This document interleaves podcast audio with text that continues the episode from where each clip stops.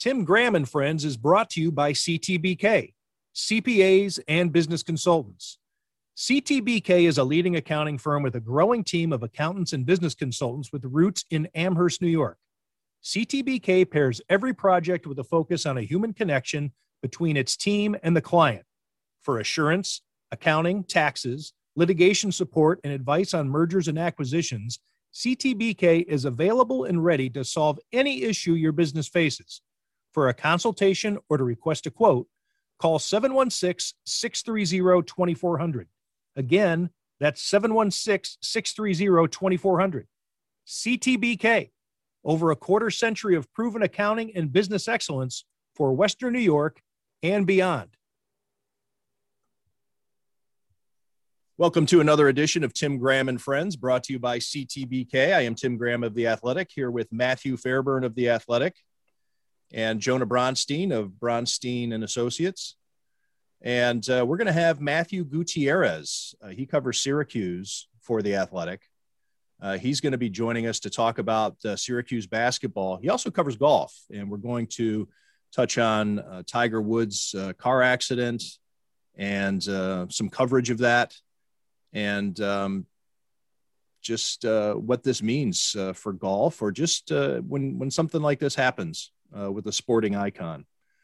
Um, Matthew, before we get too far along, uh, I would like to see where your thoughts are regarding J J. Watt and the evolution of this story. I don't know, just, I mean, your your feelings, uh, the fact that it's gone on this long, uh, is that to be expected? Uh, especially when it comes to a superstar, all of these are individuals. So there's really no textbook on when, when a J J. Watt's going to sign. But the fact that the Bills still very much seem to be in this mix based on reporting, um, or the fact that they haven't been eliminated. Um, I'll just, the floor is yours. What, what's up with uh, just your, what's the gist on J J. Watt?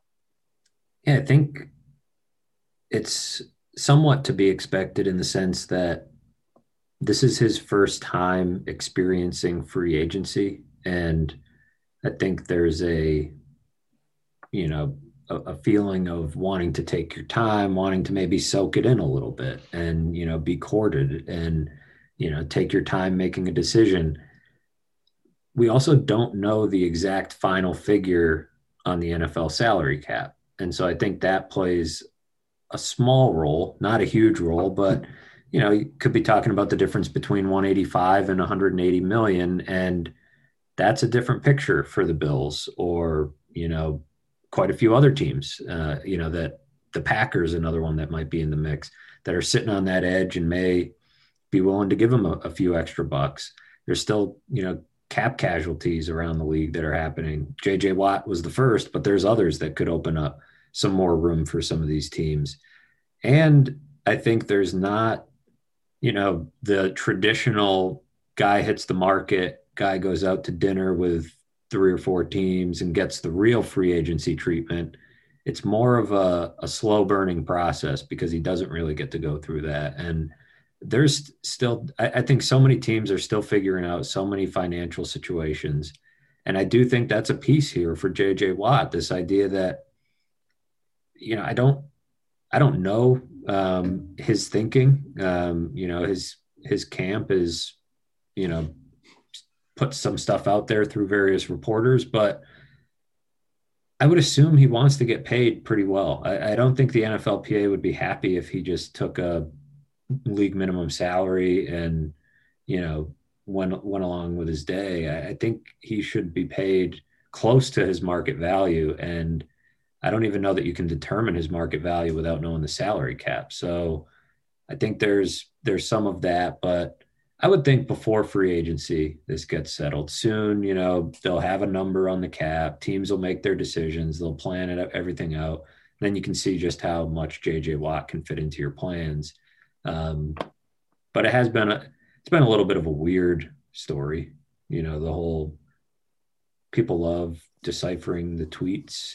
Um, and, you know, I, I don't know, t- there's only so much of that you can do, I feel like, before it gets a little bit, uh, a little bit old, but you know, people are having fun with it. J J. Watt seems to be having fun with it, and I don't really blame him considering it's the first and probably only time. Well, maybe not only time because who knows, um, but the first time he'll be a, a free agent, and the only time I would say he'll be this big of a free agent. He's got the whole stage to himself up until March seventeenth. Like, why not soak it in and just, you know, take it for what it's all worth? And he certainly seems to be doing that.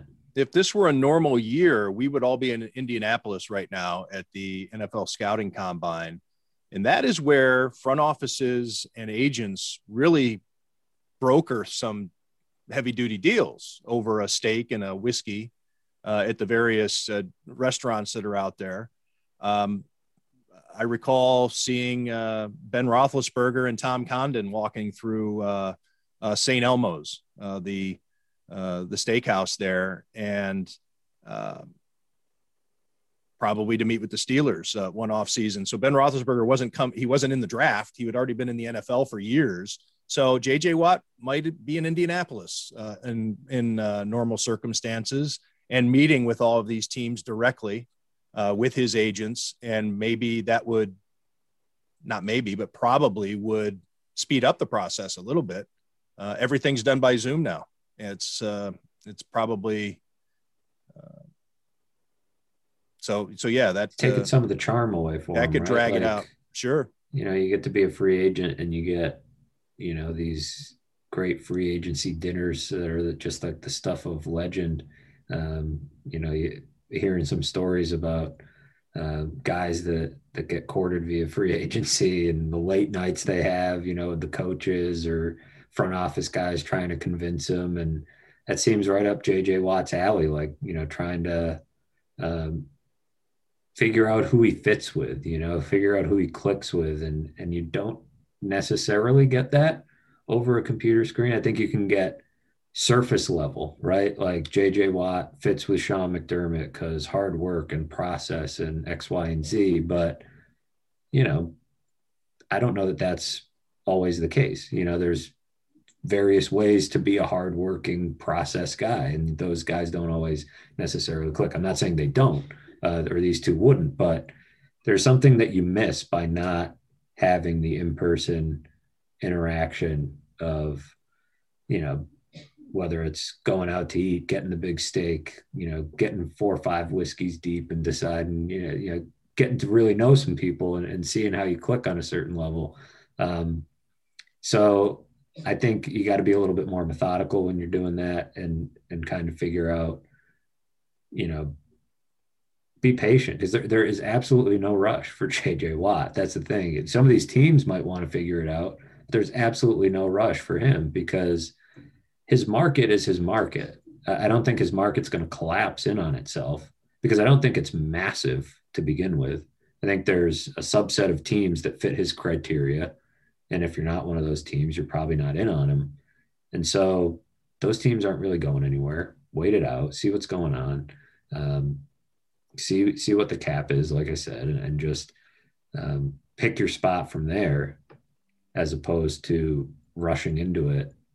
Um, and I think the timeline will get accelerated in the coming weeks as we get closer to free agency because teams will turn their attention elsewhere at that point. You know, then you're, you're saying, why do we have to sit around and wait for J J. Watt when all these other players are on the market and we can't sit around and wait forever? So um, yeah, I think good for J J. Watt, drag it out, give people something to talk about, I guess. But um, I don't think the Bills desperately need J J. Watt. I think it'd be a nice, nice piece.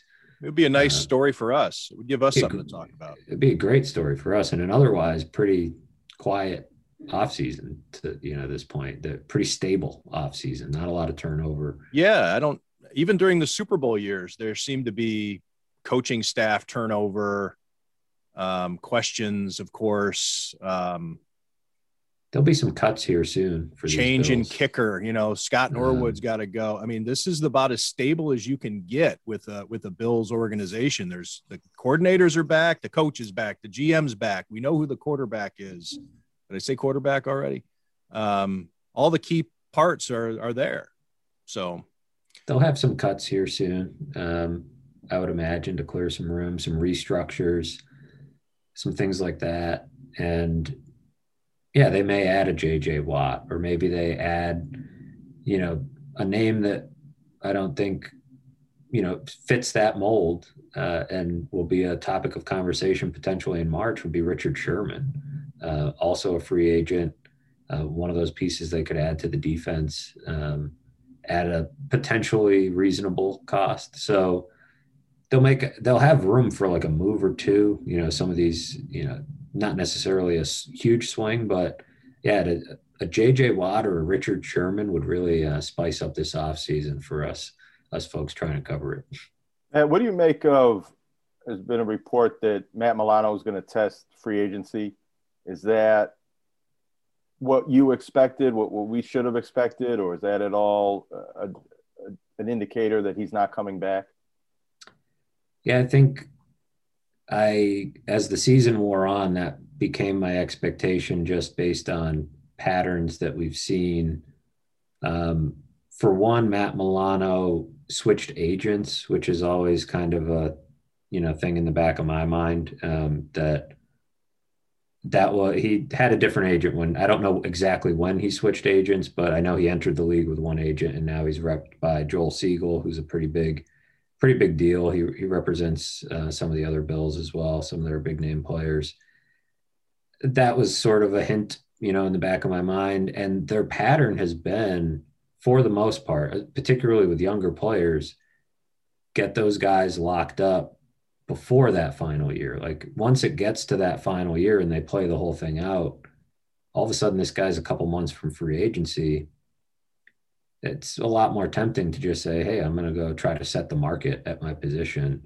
Uh, and, you know, he's not, he's, A, a good player, but you know, you look at the Bills' financial situation and they signaled loud and clear what was important to them. Deion Dawkins and Tredavious White were more important than Matt Milano, which I think is fair. Uh, I think it was the appropriate uh, ordering uh, on their part, and you can't keep everybody. Now, I think what they might be getting into a situation of is, are they deciding between Tremaine Edmonds and Matt Milano long-term? Because if that's the case, Um, you know, that that's a trickier conversation than the Deion Dawkins, Trey White stuff. So, yeah, I think anytime a young player gets to that point, you saw it last year with, with Jordan Phillips and Shaq Lawson, they get to that point, they've got a couple months, and there's always this, Brandon Bean does not negotiate through the media, quote unquote, but he's also not, you know, super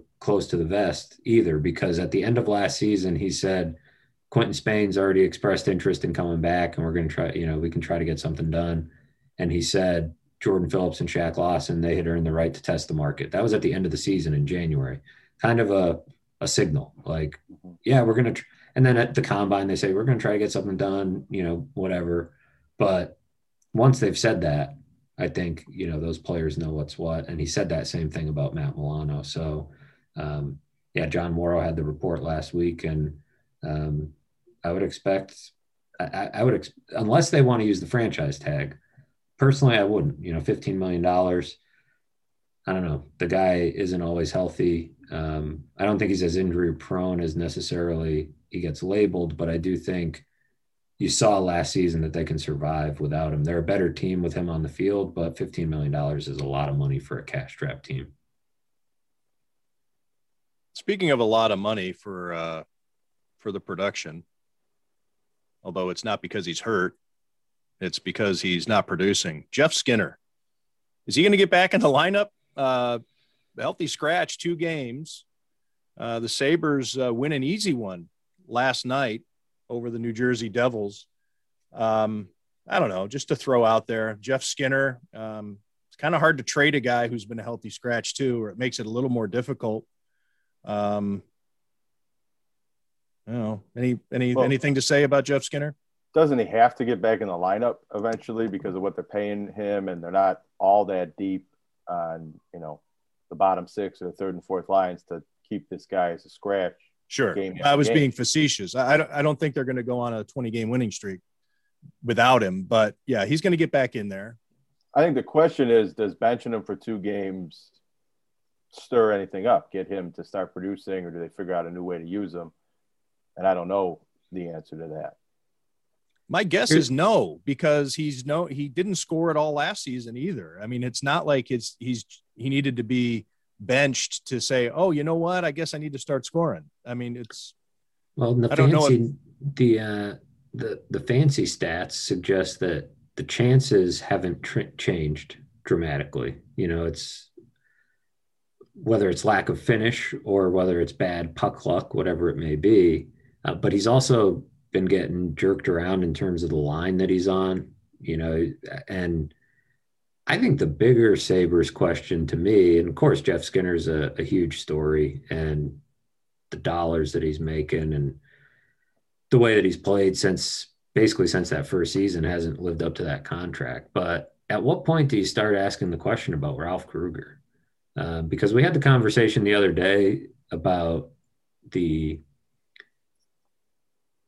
tendency in this town to be like, oh, you know, football is one thing and, and, you know, bleeding football concepts into hockey. And it's like, oh, give them some time to turn this thing around. Well, the Canadians just fired their coach and they're playing well, you know, like that's how it works in hockey. It's like you, things happen quick, you know, and, you know, if it, that can be a big spark for a team. And they haven't been that good under Ralph Krueger. They've been pretty lousy and they haven't really shown signs of dramatically improving. Um, He's a hell of a communicator, though. Sure. Do we, do we know if Kevyn Adams has the authority to fire Ralph Krueger? Well, that's I'm not so sure he does. I think that's the big, que- the bigger question when it comes to Ralph Krueger is, yeah, does Kevyn Adams have the authority to fire him? Number one, and number two, you know, the words lean and efficient were used, you know, when they were talking about hiring Kevyn Adams and redoing the hockey operations department and everything else. Are the Pagulas going to going to want to pay a coach who's not coaching for him? Um, probably not. And, and I think other coach. Part, I mean, how many are they still paying? Yeah, is Housley still getting paid? Probably, maybe. I, I I've know. lost track of all so. those I guys. Dan Bylsma is probably coach. Off the books by now, but yeah. So I, that's to me. But I think know, they, a big part of them installing Kevyn Adams as the general manager is that he has Ralph Krueger there, and Ralph Krueger with all of his experience, whether it be in hockey or soccer or in the business world or whatever, that as a team, these guys have experience or they have the wherewithal to navigate. To get rid of Ralph Krueger now, you're pretty much leaving Kevyn Adams naked. Yeah. The, you know, they didn't the, hire a lot of experienced assistants around Kevyn Adams. There's not a lot. This hasn't been buttressed at all. It's pretty much Kevyn Adams is, might actually need Ralph Krueger. Yeah, the Maybe idea is, the idea has been kicked around of like, you know, kicking Ralph Krueger upstairs uh, and hiring a, a coach or something. But I'm not sure what indication he's given that he's particularly sharp in that department either. Um, so. I don't know. You know, we had the conversation about Sabres Twitter yesterday, and I, I, I get it. You know, I get where they come from on a lot of this stuff because there's just you want to see some spark, some signs, and they won last night, so they're um, they have their moments, and there's uh, but there's some underlying, you know, troubling big questions that just seem to persist. And I think seeing the Montreal Canadiens fire that uh, their coach this morning was kind of like, oh, you know, and then, you know, what happens is, you know, those teams snatch up other coaches and, you know, there's good coaches that get recycled around the league and they just sit out there uh, sometimes, you know, not too long. And then they get snatched up by these teams that act quickly and fire their guys. And meanwhile, the Sabres hung on to Housley for a long time. And, um, I think there's a tendency for people to go. Some like, people oh, say not long enough. John Murphy maybe. got suspended from his radio show for saying the Pagulas acted too rashly. Right. So, I, and that's part of the, the football mentality bleeding into hockey too much is like, you need three years to build a program in football. You need three, four years, whatever. I don't know, like a little different in hockey with the coach. Um, you know, the G M, maybe, you know, give them some time. President of hockey operations, perhaps, you know, which doesn't seem to be a, a thing here. But but this was a whole systemic thing too, based on Krueger. Let's get Krueger's system installed down there in, in Rochester. They got rid of a, a popular coach in uh, uh, Chris Taylor. And it's because it was different menta- or different philosophies. So let's go ahead. We need to. So now you're kind of, the Pagulas have kind of gone all in with Ralph Krueger. Um, and there could be an, a line of thinking of this year is really weird uh, and unconventional. And they've already gotten a wrench thrown into their season that wasn't much fault or really any fault of their own. And so, you know, maybe just write this one off as kind of a a pass, but it's a hard sell to a fan base that has basically done that for a decade. Um, you know, this one is legitimately different. It, there's legitimate reasons to just say, well, this season, uh, maybe just it's going to be random. Forget about it. Give them another shot next year. But that's a hard sell for not only a fan base that's done that time after time, but they went what? nine plus months without watching hockey at all, without watching their team play at all. And then you're going to tell them, well, that season wasn't worth it either. So what? They went two plus month or two plus years without seeing a legitimate hockey team, you right. know, and really longer than that, obviously about a decade it's been. Um, but yeah, it's, it's just, it's growing increasingly difficult, and I'm very curious to see if they do manage to pull off a plan to get fans in the arena, how many they can even get. Well, but do you think so? If they can only let ten percent in, are they going to have trouble selling those eighteen hundred tickets? Because I think the pent-up demand, and especially for this season, lack of, you know, lowered capacity reduces that pressure to excite the fan base and have tickets. People are just going to go to the games just because they can. You're probably right. If it's ten percent, you know, if they can get closer to fifty or whatever um, by next, you know, next season is sort of what I'm thinking about, is like next fall, um, you know, when they play another hockey season. This year, yeah, if it's ten percent, man, if you can't get, you know, eighteen hundred people in the stands, right, then you got bigger problems than I think. Um, I think there's enough people that, I mean, you could probably get eighteen hundred people to go to a youth hockey game right now. People are so... You would need eighteen hundred uh, players, though, because you only get one fan per player. Right.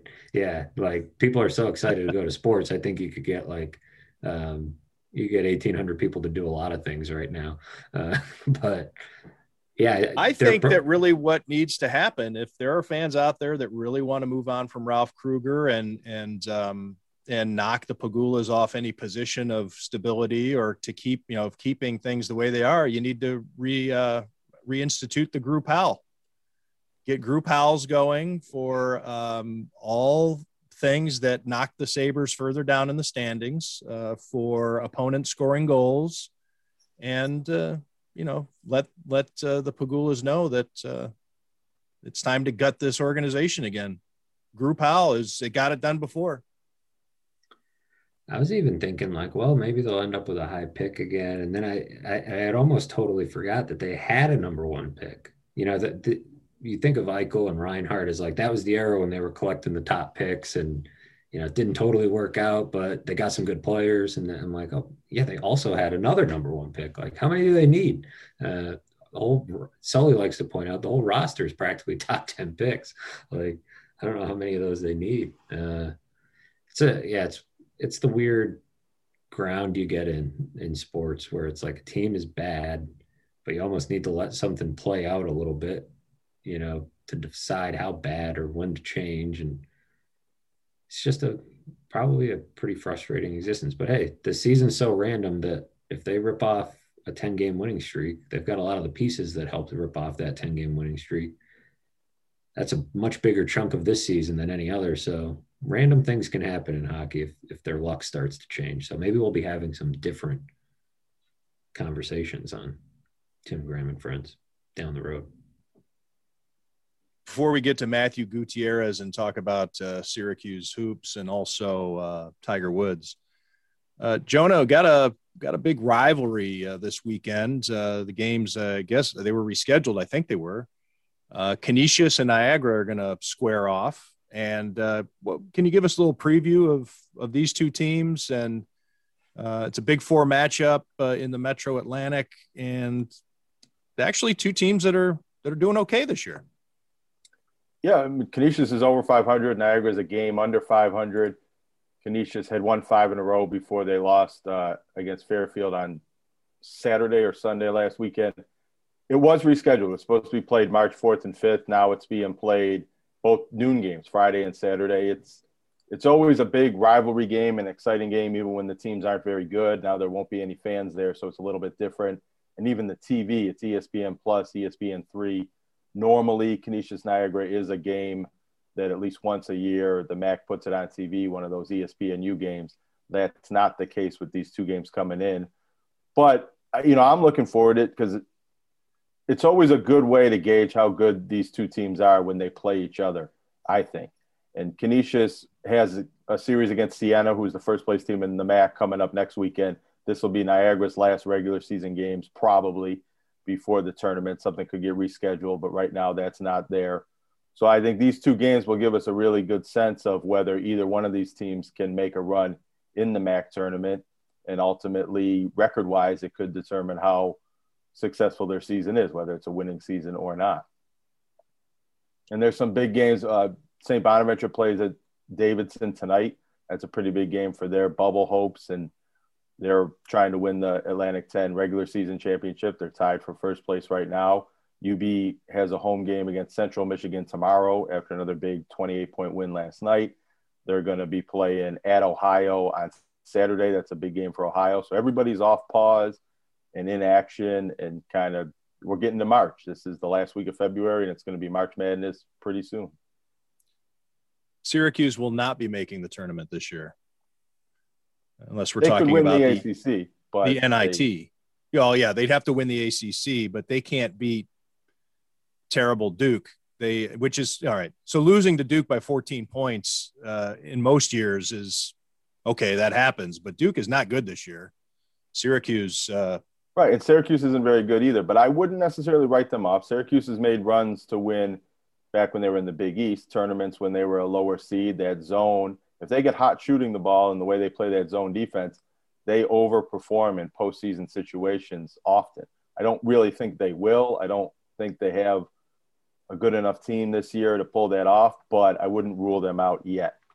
All right. Well, let's bring in Matthew Gutierrez. Uh, he covers Syracuse for The Athletic uh, uh, right after this on Tim Graham and Friends, brought to you by C T B K. Tim Graham and Friends is brought to you by C T B K, C P As and business consultants. C T B K is a leading accounting firm with a growing team of accountants and business consultants with roots in Amherst, New York. C T B K pairs every project with a focus on a human connection between its team and the client. For assurance, accounting, taxes, litigation support, and advice on mergers and acquisitions, C T B K is available and ready to solve any issue your business faces. For a consultation or to request a quote, call seven one six, six three zero, two four zero zero. Again, that's seven one six, six three zero, two four zero zero. C T B K, over a quarter century of proven accounting and business excellence for Western New York and beyond. Joined now by Matthew Gutierrez. He covers Syracuse for The Athletic, both basketball and football. And uh, we're going to get into what's going on with Jim Boeheim and his crew this year, what's not going on with them. And uh, we're already looking towards next season when it comes to Syracuse basketball. Uh, Matthew, thanks for joining us. Appreciate you guys for having me. Thank you. It's a blast. Always always looking for recruiting at this point. Not always the case in late February here, but this is this is where we're at right now. Yeah, this is the equivalent to a football writer of uh, talking about the draft in November. Or December. Yeah, there's no playoffs to worry about. Although in college basketball, uh, the industry has made it a point that everybody gets post postseason or post tournament uh, action. Um, I don't think that Syracuse is going to be in the what are they the the C F the the C B what what, what are these the Reggie Witherspoon uh, old tournaments that they used to be in? Not playing any of them this year. What's that, Jonah? They're not having those tournaments this year. At all? Is there an N I T? Nope. N I T, yes. Okay, yeah, I, so I think Jonah's right. The others, yeah, no. Uh, I think so, the N I T yeah, will be eight teams in New York. I don't know if they've announced it yet, but I think it was John Feinstein said that's what, what it's going to be. Yeah. Does Syracuse qualify for that, Matt? Matthew? Uh, yeah, they probably will, I would imagine, unless they, they go on free fall here down the stretch. But, yeah, absolutely. I think they, they're an N I T team. It'll be at the Garden uh, coming up, you know, in just a few weeks here. But, yeah, on the outside looking in of, of the N C double A tournament, on the bubble seemingly every year since twenty fourteen, it's, you know, hashtag Bubbleville uh, that has been the nicknames uh, the past several years, coming off the, you know, the winningest stretch in program history was oh nine to twenty fourteen. Uh, and since then, you had the N C double A sanctions and then just basically bubble, bubble team, bubble team, bubble team uh, from here on out. How much is that directly attributed to being in the A C C, do you think? I know it kind of coincides with it, but is that just coincidence? I think it's it's partly for sure in the competition level. I think no doubt when you're playing Virginia and Florida State and North Carolina and, you know, even the Virginia Techs and N C States have, have you know, proved to be a, a little bit of a challenge at times. Georgia Tech has given them fits, absolutely. Uh, I think something to be said there. The recruiting is has gone up a little bit in the A C C. This is a down year for the conference, but Syracuse is facing better competition, and hence, you know, they're playing about five hundred ball every year. Even the Sweet sixteen team in twenty sixteen was about five hundred in league play. The, um, the final, I'm sorry, the Final Four team in sixteen, and then the, the uh, Sweet sixteen team two years later. You know, they're, they're floating in the middle of the pack, right? In the A C C, they they beat up on the the bottom half of the league, and they struggle with the the top teams. That's pretty much the way it's going. It's, you know, really mostly a, a recruiting drop-off has, has been the lead reason of that. Part of that's related to the sanctions. Uh, part of that probably due to, due to competition. What do you think the future holds for, you know, short and long-term for, for Jim Boeheim? Um, you know, obviously one of those college basketball coaches sort of entrenched in, in his job, but how many years does he have left? And, you know, how has he handled this latest kind of dry spell for the program? Yeah, it's a good question. I mean, you know, Cuse fans have talked about it after every loss, especially, you know, you see the, uh, uh, some of the fans who, who want him to go or just want to start thinking about a succession plan. Uh, reality is, you know, he's going to stay at Syracuse at least through Buddy's career. His son is a junior guard right now, one of the top scorers on the team the last two years, really can shoot the three well. Uh, he's been a little up and down this year. He had COVID himself, which really, you know, set him back as a shooter, understandably would, um, and, and made him more fatigued. But um, yeah, I think I think Coach Bam stays for definitely Buddy's career, and the N C double A has given everyone an extra year. So you're looking at two additional seasons. That puts Jim Boeheim through at least twenty twenty-three, which would be uh, his forty end of his forty-seventh season at the helm of his alma mater. So you're approaching fifty there. You'd be almost eighty uh, years old, but you know, to his credit, he said he feels good. He's in he's in good health. He's enjoying it. Uh, as far as the the five hundred play, he certainly addressed it, and he basically says, "Look, I'd rather have a you know a surprise Sweet sixteen run, a surprise uh, Final Four every every decade or every few years, than go you know finish second or third in the A C C, but go out on the first weekend of the tournament." So that's how he's looked at it past few years. A lot of fans are frustrated with Uh, how norms have sort of, you know, fallen off, right? I mean, this is a Syracuse team that used to be pretty much parked in the top twenty-five most of the winter. Uh, the past, you know, really from oh nine to fourteen, obviously a lot of successful stretches before that. Uh, but since then, they, they really haven't been a ranked team since twenty fourteen consistently, which is, it's come, it's seven years now, which is, you know, it's hard to believe, but they don't quite have that national uh, footprint I think they used to. Matthew, let's dig into that for a little bit. I'm, I'm curious your thoughts as somebody who's uh, based in Syracuse. Uh, you're a graduate. You wrote for the school paper. Uh, so it's uh, you didn't just parachute in on this job. You know the history of the program. You know what Jim Boeheim means in uh, to the university, to the community. What do you? What's the dynamic like of a legend who people certainly respect for all that he's done, and yet there's this. this population, and I don't know if it's younger or if it's current students mostly or what, maybe you can break it down for us, of people who are ready to see him go. Uh, and I think that that's a phenomenon you get even with, uh, I, I go, I'm going to cross sports and go back a long way, but Chuck Noll with the Pittsburgh Steelers, the guy won four Super Bowls and fans were just ready for him to go. T- Tom Landry with the Cowboys, uh, Marv Levy with the Bills, they were ready for him to go at some point. And I think that, you know, there's probably some better and more recent examples of this. Um, but J- here's Jim Boeheim and you think, well, okay, who's going to replace him? Um, I don't know. I'll just leave it at that. There's a question in there somewhere, but what's it like to, to see this evolve over time where people are just like, well, maybe it's time for a change. For sure. I mean, you know, really I joke, you know, with some friends who graduated with me is that kind of ever since we were, you know, started applying to Syracuse slash got in mostly for the, for the journalism school, uh, they just haven't been the, the program they were. Right. And it's, uh, it has coincided with the A C C, uh, as you said. But yeah, there's no doubt. I mean, with any fan base, obviously there's a subset of fans who, you know, are through and through with Coach Boeheim. They trust that he'll turn this around with a couple really strong recruiting classes, which obviously is is certainly possible. And he could go out his last few seasons and, and on a bang and maybe, you know, another deep postseason run, no doubt about that. And then I think there is another subset of the population.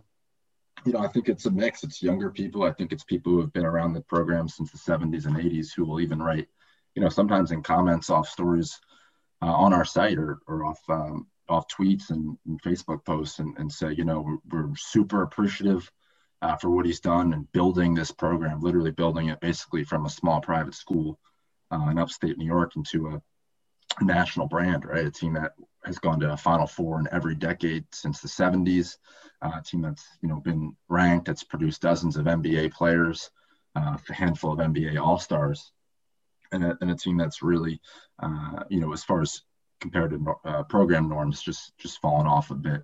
You know, it'd be interesting to see how it plays out long-term, right? Is it a similar situation to, to U C L A, which, um, you know, obviously had a long, long stretch of, of winning and then, you know, hasn't quite been at that level since really two thousand two, uh, looking bigger picture. And, you know, it's too early to tell f- for that. Uh, what Syracuse does have, though, is fifty-one straight winning seasons, which they just locked up again. They're thirteen and seven. So even if even if they really struggle here down the stretch, uh, they'll they'll be all right. I mean, they still have that streak going for them. So some fans will, will, uh, will point to that as a reason for optimism. They have their first five-star recruit in Benny Williams from the Maryland area, usually up, you know, rich of, of Syracuse talent over the years, Maryland, D C, Baltimore, of course, with Carmelo. Um, and they have him coming in first five-star in, in seven years. So uh, there's, there's some hope there that they can build on Benny, what he brings, six eight forward, and try to have another class in twenty twenty-two that, you know, some semblance of what the classes they used to get, you know, are about a decade ago where it was just routinely top twenty, top ten classes. When it comes to recruiting, it seems like one way or the other, the, the one and done era is winding down, whether it's going to be a rule change with the N B A or more of these players going to the G League, overseas, interning at New Balance, whatever they do for that gap year in between high school and the pros. Uh, do you think that helps Syracuse's recruiting position? Do you see them adjusting at all? They had Carmelo Anthony, probably the best one and done, and, and a few other good one and done freshman players. Uh, do you, I think some schools are going to be helped by that and some will hurt. Do you, how do you think Syracuse fits into that mix? Yeah, that's a good question. I th- I don't know if it impacts them as much as some other programs. Um, obviously, it's a coincidence. Syracuse's one national championship came with, uh, you know, probably the best example of a one and done guy in Carmelo and, and winning, obviously, a ton of awards and going for over twenty points a game, leading that team. Uh, as a freshman, first freshman to, to lead a national title team in scoring. So, you know, it's it's funny how they had have had Carmelo lead the title, but other other than Carmelo, that really hasn't been a one and done shop like Duke, obviously Kentucky, even Carolina, um, to an extent. There's a couple other schools now that have, you know, attracted five star guys and and shipped them off right after a year. Uh, Syracuse has never, for the most part, had that as their formula. Coach Boeheim, you know, even said last fall he's looking for guys who, uh, after one of their best recruits in a while, decommitted, you know, verbally, and Dior Johnson, who's from uh, Saugerties, New York, an in-state uh, kid. Uh, once he decommitted, Boeheim made it very clear, look, we're looking for guys who want to stick around for two three and even four years and develop in our program. Uh, we're not looking for guys who are thinking about the N B A and just want to, you know, boost their draft stock when they're on the inside the program. So I don't think that trend hurts uh, this team at all. Syracuse is, has, you know, its best teams. It's built around, you know, not so much top twenty guys, but uh, four stars players who, you know, maybe are in the, the eightieth in the class and, and overachieve and really develop at Syracuse. That's their, it's been their bread and butter on their good teams. You think of, I think Jeremy Grant's a perfect example. Wasn't, uh, you know, highly, highly touted out of high school. I think he was like eightieth in his class, class of twenty twelve. Comes to Cuse as sort of secondary to a, a better recruit who didn't pan out as much. Uh, and then Jeremy had two really good years, and now he's a borderline all-star with the Pistons, you know, making twenty million dollars a year. So that's kind of the the bread and butter for Cuse. It's those types of players who really develop over time. Don't know if the one and done impacts them as, as much, but they are going after some some top guys in this next class here, twenty twenty-two. What is your sense about Dior Johnson? Because if he did come to Syracuse, I think he'd be the highest rated recruit they've had in a very long time, maybe since Melo. Buffalo was the first school to offer him back when he was an eighth grader. He's he's clearly probably beyond that level now, but I know you've written about him and talked to him. What is your sense on where he ends up? Yeah, he's uh, he is the best recruit since Carmelo. So you're looking at basically twenty years. Uh, I think he was born right around when, when Melo won the national championship at, at Cuse. And, you know, there was a lot of optimism in, in what he was going to do. Obviously, he was going to be a one-year guy in college. Um, I think that's that's the consensus. Um, you know, I, I don't know where he ends up. He reopened his his recruitment. I don't know if he goes straight pro. There's a number of opportunities now for guys just to hop out of high school um, and go play professionally, not necessarily in the N B A either. So he'll have obviously plenty of options. I know he's still being recruited by some programs. He's, you know, posted about Louisville in, in recent weeks. And there's, you know, rumors that he could still end up committing verbally, at least, to another uh, high major program. So he's someone interesting to watch out for. On the other hand, I mean, look, he's been to, I think, four high schools now, five high schools, a lot of questions about that. You know, uh, an N B A scout had texted basically when he saw he left Oak Hill Academy after not playing a single game. Oak Hill, also where Carmelo played, uh, a number of other top guys, uh, texted, quote, red flag when he saw that Dior um, had, had just left Oak Hill and obviously decommitted from Syracuse. So, you know, questions about, um, you know, his commitment might be might be warranted from some N B A teams, but but undoubtedly, undoubtedly a really talented player, um, just electric with the ball. Um, like you said, he piled up a ton of offers starting when he was, what, thirteen, fourteen years old and was a celebrity as a tenth grader in, in uh, Kingston. So he's a, he's a guy who probably one of the better New York State talents uh, in the past couple decades as far as his, his upside goes.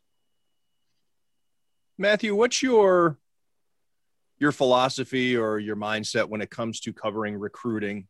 Um, because you just mentioned – you know, all those, you know, a long list of twists and turns.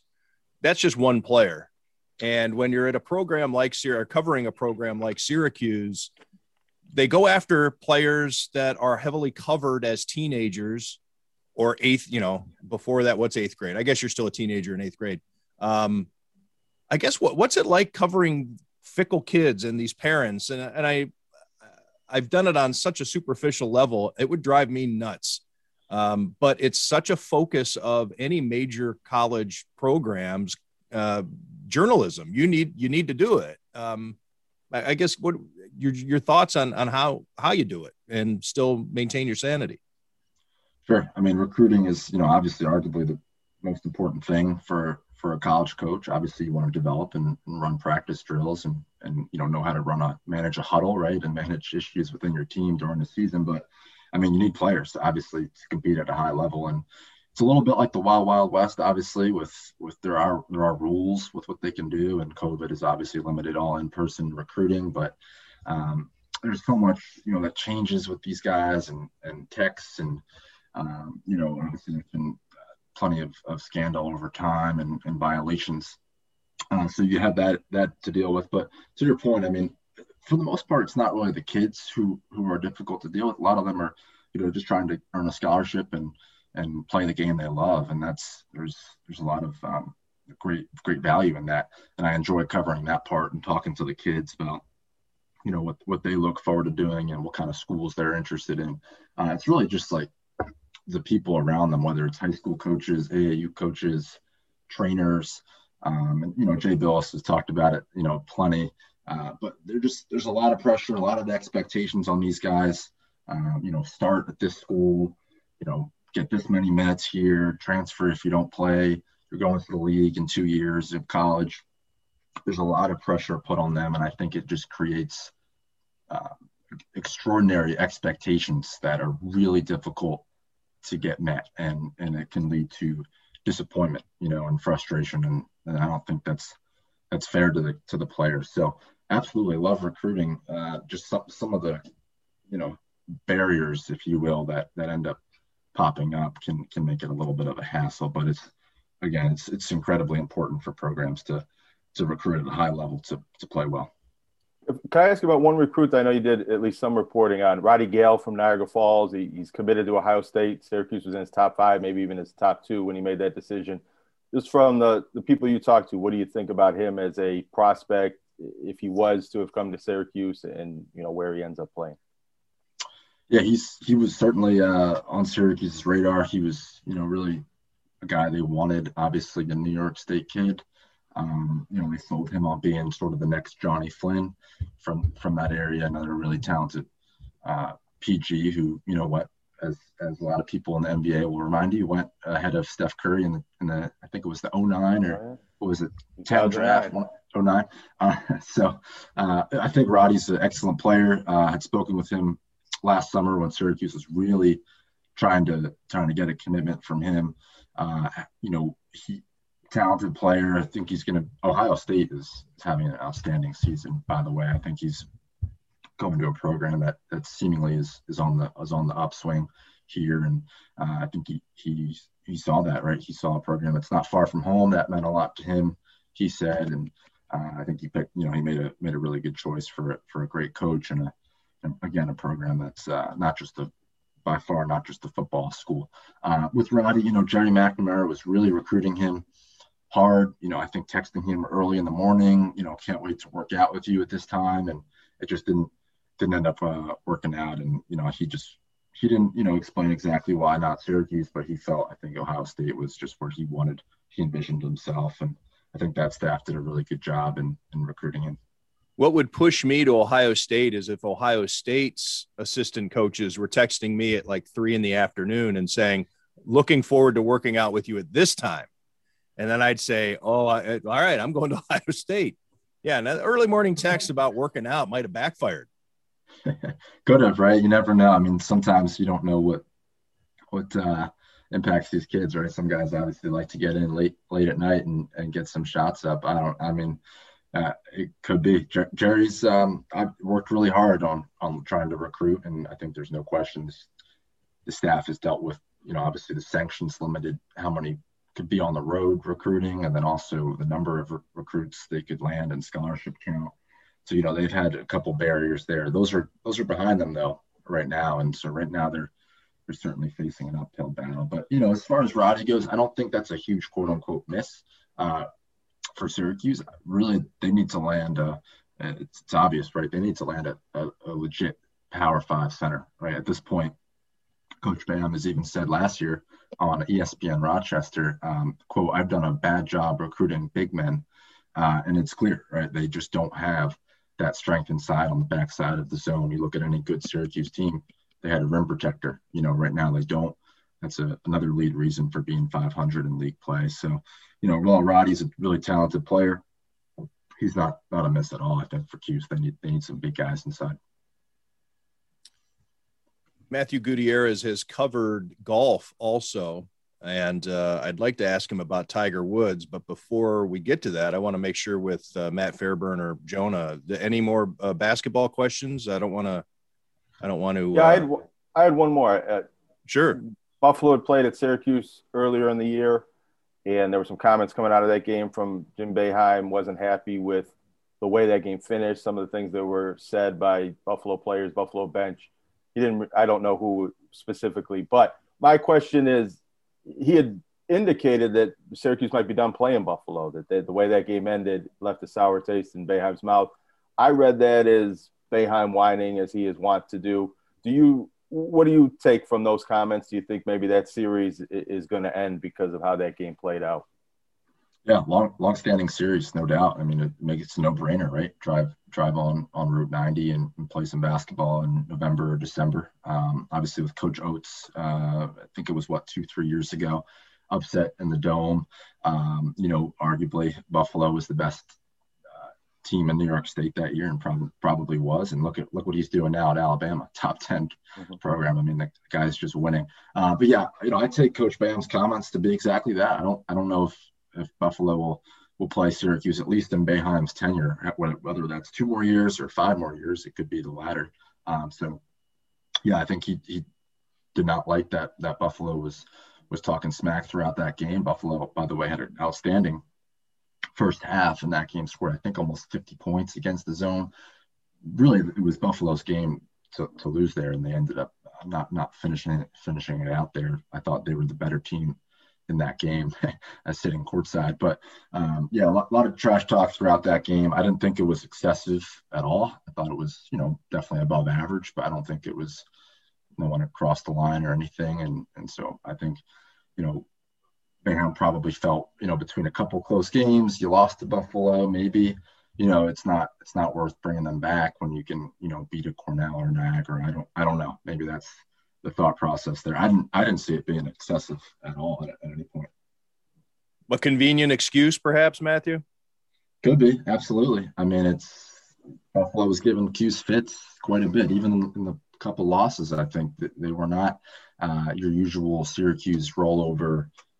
You know, Cornell and Saint Saint Bonaventure, and sometimes uh, or Colgate. You know, not not a team of that that caliber.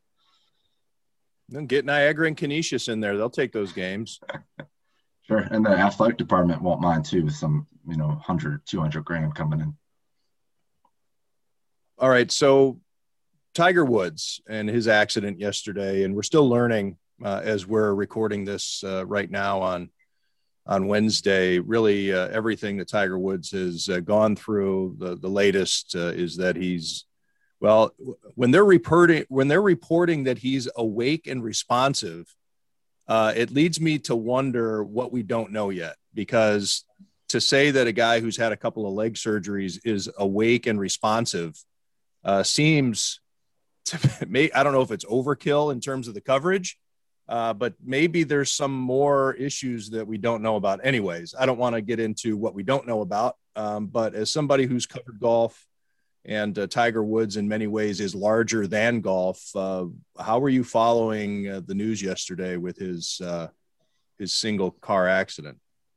Sure. I mean, well, first of all, our, our lead golf writer, you know, Brendan Quinn, who also covers uh, Michigan and Michigan State, I thought did a good good job touching on it, you know, and, you know, he did a little bit of a, of a look back to the two thousand nine accident Tiger had, obviously under completely different circumstances, we think. Um Uh, but drawing drawing some parallels and, and contextualizing it a little bit. So I thought that was a good piece to to check out for people.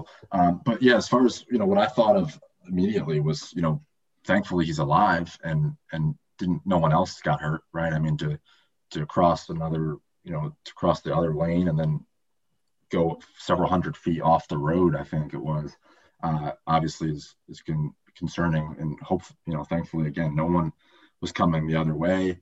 Uh, I think someone had said, I believe in the police department there, I read somewhere that, you know, thankfully he's alive and basically wearing his seatbelt saved him. So I think just starting there, that was my first thought, right? I mean, he's he's lived what seems to be a, a really bad accident, especially the way the car looked um, in those images. I mean, it was it was striking. Um, you, you're glad it was, looks like just, just leg related, you know, lower half injuries, which doesn't uh, mean life threatening. So.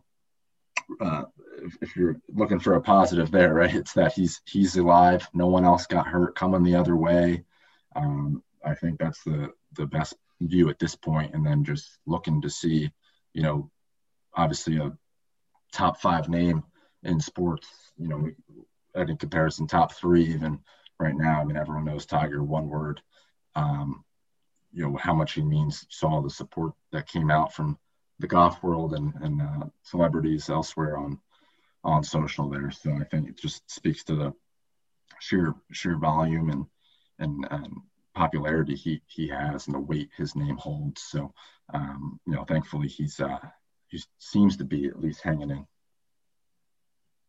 How many times have you covered uh, Tiger, would you say, or been in situations with t- at tournaments or even superficially? Um, I had, uh, I guess I,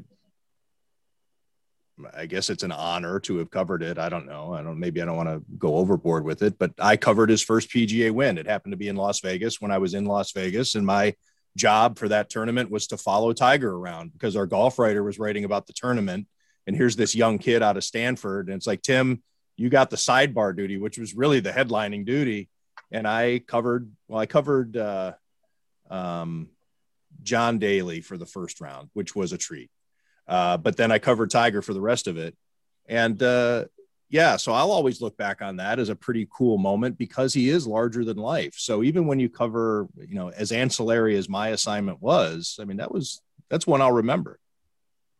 Sure. Um, it's something I remember as well. I think it was, I've only been at two events where he, where he was. I focused mostly on L P G A last year, but a couple summers ago, um, he was at uh, Shinnecock Hills on Long Island in the two thousand eighteen U S Open. Um, so I covered him there. Uh, I ended up writing a story about him, I think on the second or, or third day. Um, obviously pretty much in any major, right? Your, your outlet's probably going to write about Tiger and Phil. And, uh, yeah, I just remember the the crowds for him, man. I mean, he wasn't even in contention, really. And, you know, four or five deep everywhere he went, you know, past the um, past the lines and, and uh, the ropes. So he was uh, revered, even though I don't, I don't think he was remotely in contention or even playing great. Uh, I think he was he was doing okay. But, yeah, you know, the the classic getting the whole screams after, you know, he tees off on a on a par five and, um, you know, just a lot of people there to to cheer on someone they either grew up watching or, or just grew to, you know, fell in love with the game, uh, maybe because of him. And there was there was definitely plenty of that um, th- throughout the whole the whole week. I mean, the draw, you know, he he at times was drawing more, you know, more fans than than the leaders were, you know, and that just, again, speaks to, you know, the player he has been. What do you notice about, I mean, particularly on a day like yesterday, the find it interesting, the the impact he's had on this generation of golfer, of guys that are, you know, in their twenties and probably not necessarily, they weren't of age to appreciate necessarily what he was doing at the time, but he still seems to have made an impact on them. And you see it with guys like Justin Thomas and, and just like the emotional reactions that you see. What did you make of of seeing some of that trickle through in the golf world yesterday? Yeah, for sure. I mean, speaks to, to, you know, what, what he's done. I mean, there's, there's guys he's playing with now that, that are playing in some cases because of him or, or strove to work hard and be a pro and aspire for that, you know, because of him, because they watched him. Uh, it's, it's the, you know, obviously full circle in, in many ways uh, with, with a lot of these uh, elite players, you know, who, who, uh, who followed him. I even remember, you know, not about me, but I think it was like, you know, probably second or third grade summer camps, you know, golf camps. And, and they would, you know, at Classic show us, you know, tapes of, of Tiger coming back and on Sundays and, and the roar of the crowds. I think, you know, Pebble Beach was probably one of the top clips in those. Uh, and so, you know, just having watched the Tiger documentary, I don't know if you all got to see it uh, just a few weeks ago that came out. It was at H B O or Showtime, or one of those, right? And, uh, you know, a lot of those clips get played, and it's, it's, you know, as repeat as they can be, and as, uh, you know, cliche as they sometimes show up, it's, uh, he's transformed, you know, the game, obviously, and, and brought a whole new audience to, uh, to the sport. What, um, what non-Tiger golf storylines are you, you interested in following this summer? I'm sure you've had a chance to kind of, more chance to think about it than you would during a more competitive basketball season, but uh, you know, L P G A or P G A, what what, what golf uh, storylines are hooking you so far? Yeah, I mean, I'm, you know, you guys know, right? It's, it's pretty nice out uh, today, and I'm I'm hoping uh, March is next week, and you know, maybe we can. Uh, you're you're in Syracuse, right? Yep. It's nice out today, is it? It's like forty-five out today yeah, here in Buffalo. I mean, So it's not, it's I need to ten. poke my head out. I do hear things melting off my house. I have, yes. I'm more concerned with this basement issue, which is uh, fifty-two degrees. Matthew doesn't know about it, but uh, the ba- my basement issue, I'm I'm not happy with this warming warming weather. Uh, I'm going to be clearing water out of my basement. I'm sorry, Jonah, you were saying? No, I just said fifty-two degrees out right now. fifty-two Recording this. T-shirt weather. Yeah, it's I guess I'm going to have to go rake leaves.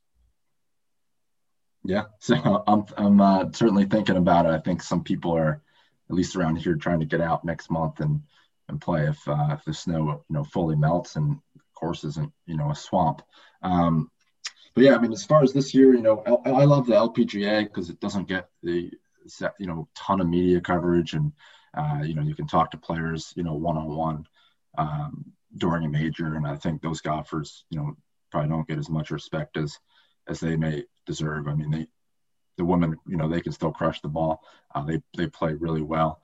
Um, and there's some outstanding uh, athletes on that tour. And, um, you know, I think there are a number of, of, you could go down the list, right? There's so much talent. Uh, anyone can really win in, in a lot of these uh, majors, and so much young talent too. But as far as the men's side go, I mean, you know, obviously Bryson's a, a, a good story and someone interesting um, to follow.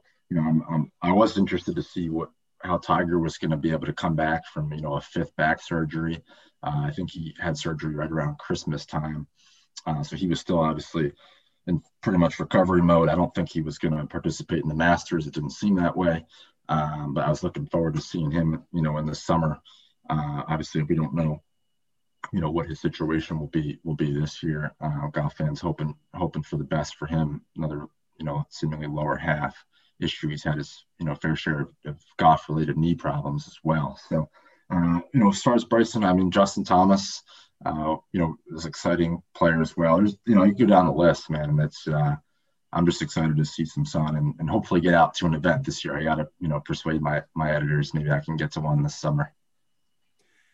Yeah, I don't, uh, just to touch back on, on Tiger again, uh, maybe it's, I don't know if it's reckless of me to say this, and I've already mentioned it. Um, So maybe I shouldn't, but the, but as journalists, four journalists on this call, I do circle back to the wording that's being used in regard to covering this. And I, again, I'm torn between whether or not it's just because it's Tiger and everybody's covering the new, every little uh, grain of what's going on here. Uh, but it seems as though some of the things that people are getting um are re- making it a point to report seems to think that there that if you are covering this, maybe there's some things that have been that are known within the golfing community or people who are on the scene, but they're not quite reporting yet as to how bad this is. Because again, uh, to say that the guy's responsive after having a couple leg surgeries, you would think, well, no shit, but but the they, reporters aren't in the hospital, so they can only report what being fed to them. I, I don't. I would question whether. Well, even the doctors are saying he's alert. He's you know how joy. You know how how it's, this is good news. He's responsive. We're like, well, I didn't know. I, was I supposed to be worried about whether he wasn't going to be when he? You know, that's that's the thing as a journalist where my radar is up. And again, maybe, maybe it's reckless of me to say. So Jonah, it's good for you to put me back in my place. I think I had, people I, see the car. You know, they see the car. They see it's Tiger Woods. I, I don't know. It's almost a year after Kobe. There, it just triggers a lot of um, those types of feelings for people when you see a guy with that name and you see the the shape the car was in. And but it does. I think it was an illuminating journalism day in general, seeing the way cable news kind of, you know, the information that's coming out in bits and pieces, and you know some of the way it's covered. The tw- Twitter and cable news not built for serious car crashes, frankly. Like you know, I think one of those things where we need the information very well. You know, people, because of who he is, because of the the the past that he has, want to draw lines and, and, you know, assume some things, but we just don't know. And I think that's, yeah, it, I was interested in the level of detail in the statement from Tiger Woods' camp, because they are, I think that was helpful, because there are a lot of people, like you said, Tim, that may take a wording or a phrase and say, wait, like he's responsive, like what's going on? Is he yeah. going to need, you know, like to just get real detail. That's why I hope it. it's overkill. I hope it's I think, just people, yeah, I think just I hope it's oversharing. Being, yeah. I, I hope and that's the case. Hopefully, um, yeah. We don't know. We'll see what, you know, comes out and, you know, if they're able to get any more details. But, you know, I think not the not the, the best uh, event for the modern day Twitter cable news machine that we even have. Official words were wrong. The L A, uh, I believe it was the L A Sheriff's Department, came out with the very first statement in which it mentioned the jaws of life were used. And then the fire department came back later, hours later, and said, no, the jaws of life weren't used. It was a normal extraction. And that's a big piece of news. When you hear jaws of life, uh, that casts a, a certain feeling or a tone over the whole thing. And then it's like, no, no, he was just extract. So anyways, even the official words have been not too reliable, but um, clearly an, an icon's icon in the sporting world. And um, yeah, hopefully, hopefully it is just being overcovered, which is, I guess, good, right? I mean, more journalism. You know, I don't know. In a manner of speaking. Matthew, you're the covered. guest. Your thoughts on it? Yeah, I mean, no. To Matthew's point, I just think you know the, the images were were uh, were striking, right? To see that car in just a wrecked situation, and to see it having crossed the median and crossed another lane. Um, Another, you know, basically it looked like somewhat of a, I'm not familiar with the area, but semi-highway, um, uh, or at least an area that you would think would could have a lot of cars. Um, it was that, four lanes, so it was right. built up to be to handle two lanes of traffic going each direction. Yeah, which now in it, Southern California, yeah. though, because everything is relatively new, could be a gated community with, you know, that gets a car every fifteen minutes, but uh, it didn't seem that yeah. way.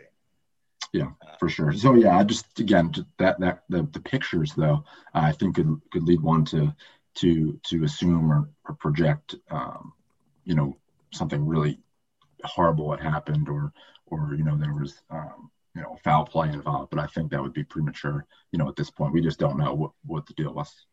And I think four of us on this call, or maybe we, I'm sure we probably have, you know, I've covered car accidents before. I used to uh, be a news side reporter briefly, and I used to have to go out and cover accidents and fires and things. And um, I'm, I'm speaking for myself, but my guess is for all four of us, I'm thankful that I don't have to chase down stories like this, because as the information's flying, and especially on somebody so um, famous, everybody hanging on every little word, as I'm proof of uh, throughout this podcast, mentioning the wording and the and the vernacular that's being used. Uh, that to, to have to that's a high wire act to have to cover that and not get anything wrong. And you're probing into people's private lives and what do you deserve to know? What don't you deserve to know? And this is why I got into sports journalism. Hey, I mean, two years ago, you know, Jim Boeheim got into a, an accident where, right. uh, you know, someone died as a result of it. And uh, there was no wrongdoing ruled in the accident on, on Boeheim's part.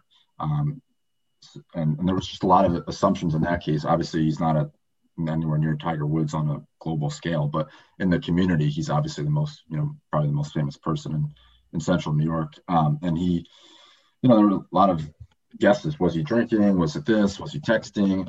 Um, you know, he doesn't drink alcohol. And I, you know, I think they said he wasn't, definitely wasn't texting. There was, again, no wrongdoing. And so even now you'll see on, on Twitter, you know, Jim Boeheim killed the guy, you know, pretty much almost every day from, from other teams or, or, you know, I think I even just saw it Monday during the Duke game uh, in, in big numbers too. And so you see a lot of, to your point earlier on, on Twitter, you know, not, not being ideal in some ways. And that's certainly a situation where you just sometimes wish you didn't even have to deal with the Twitter part of it.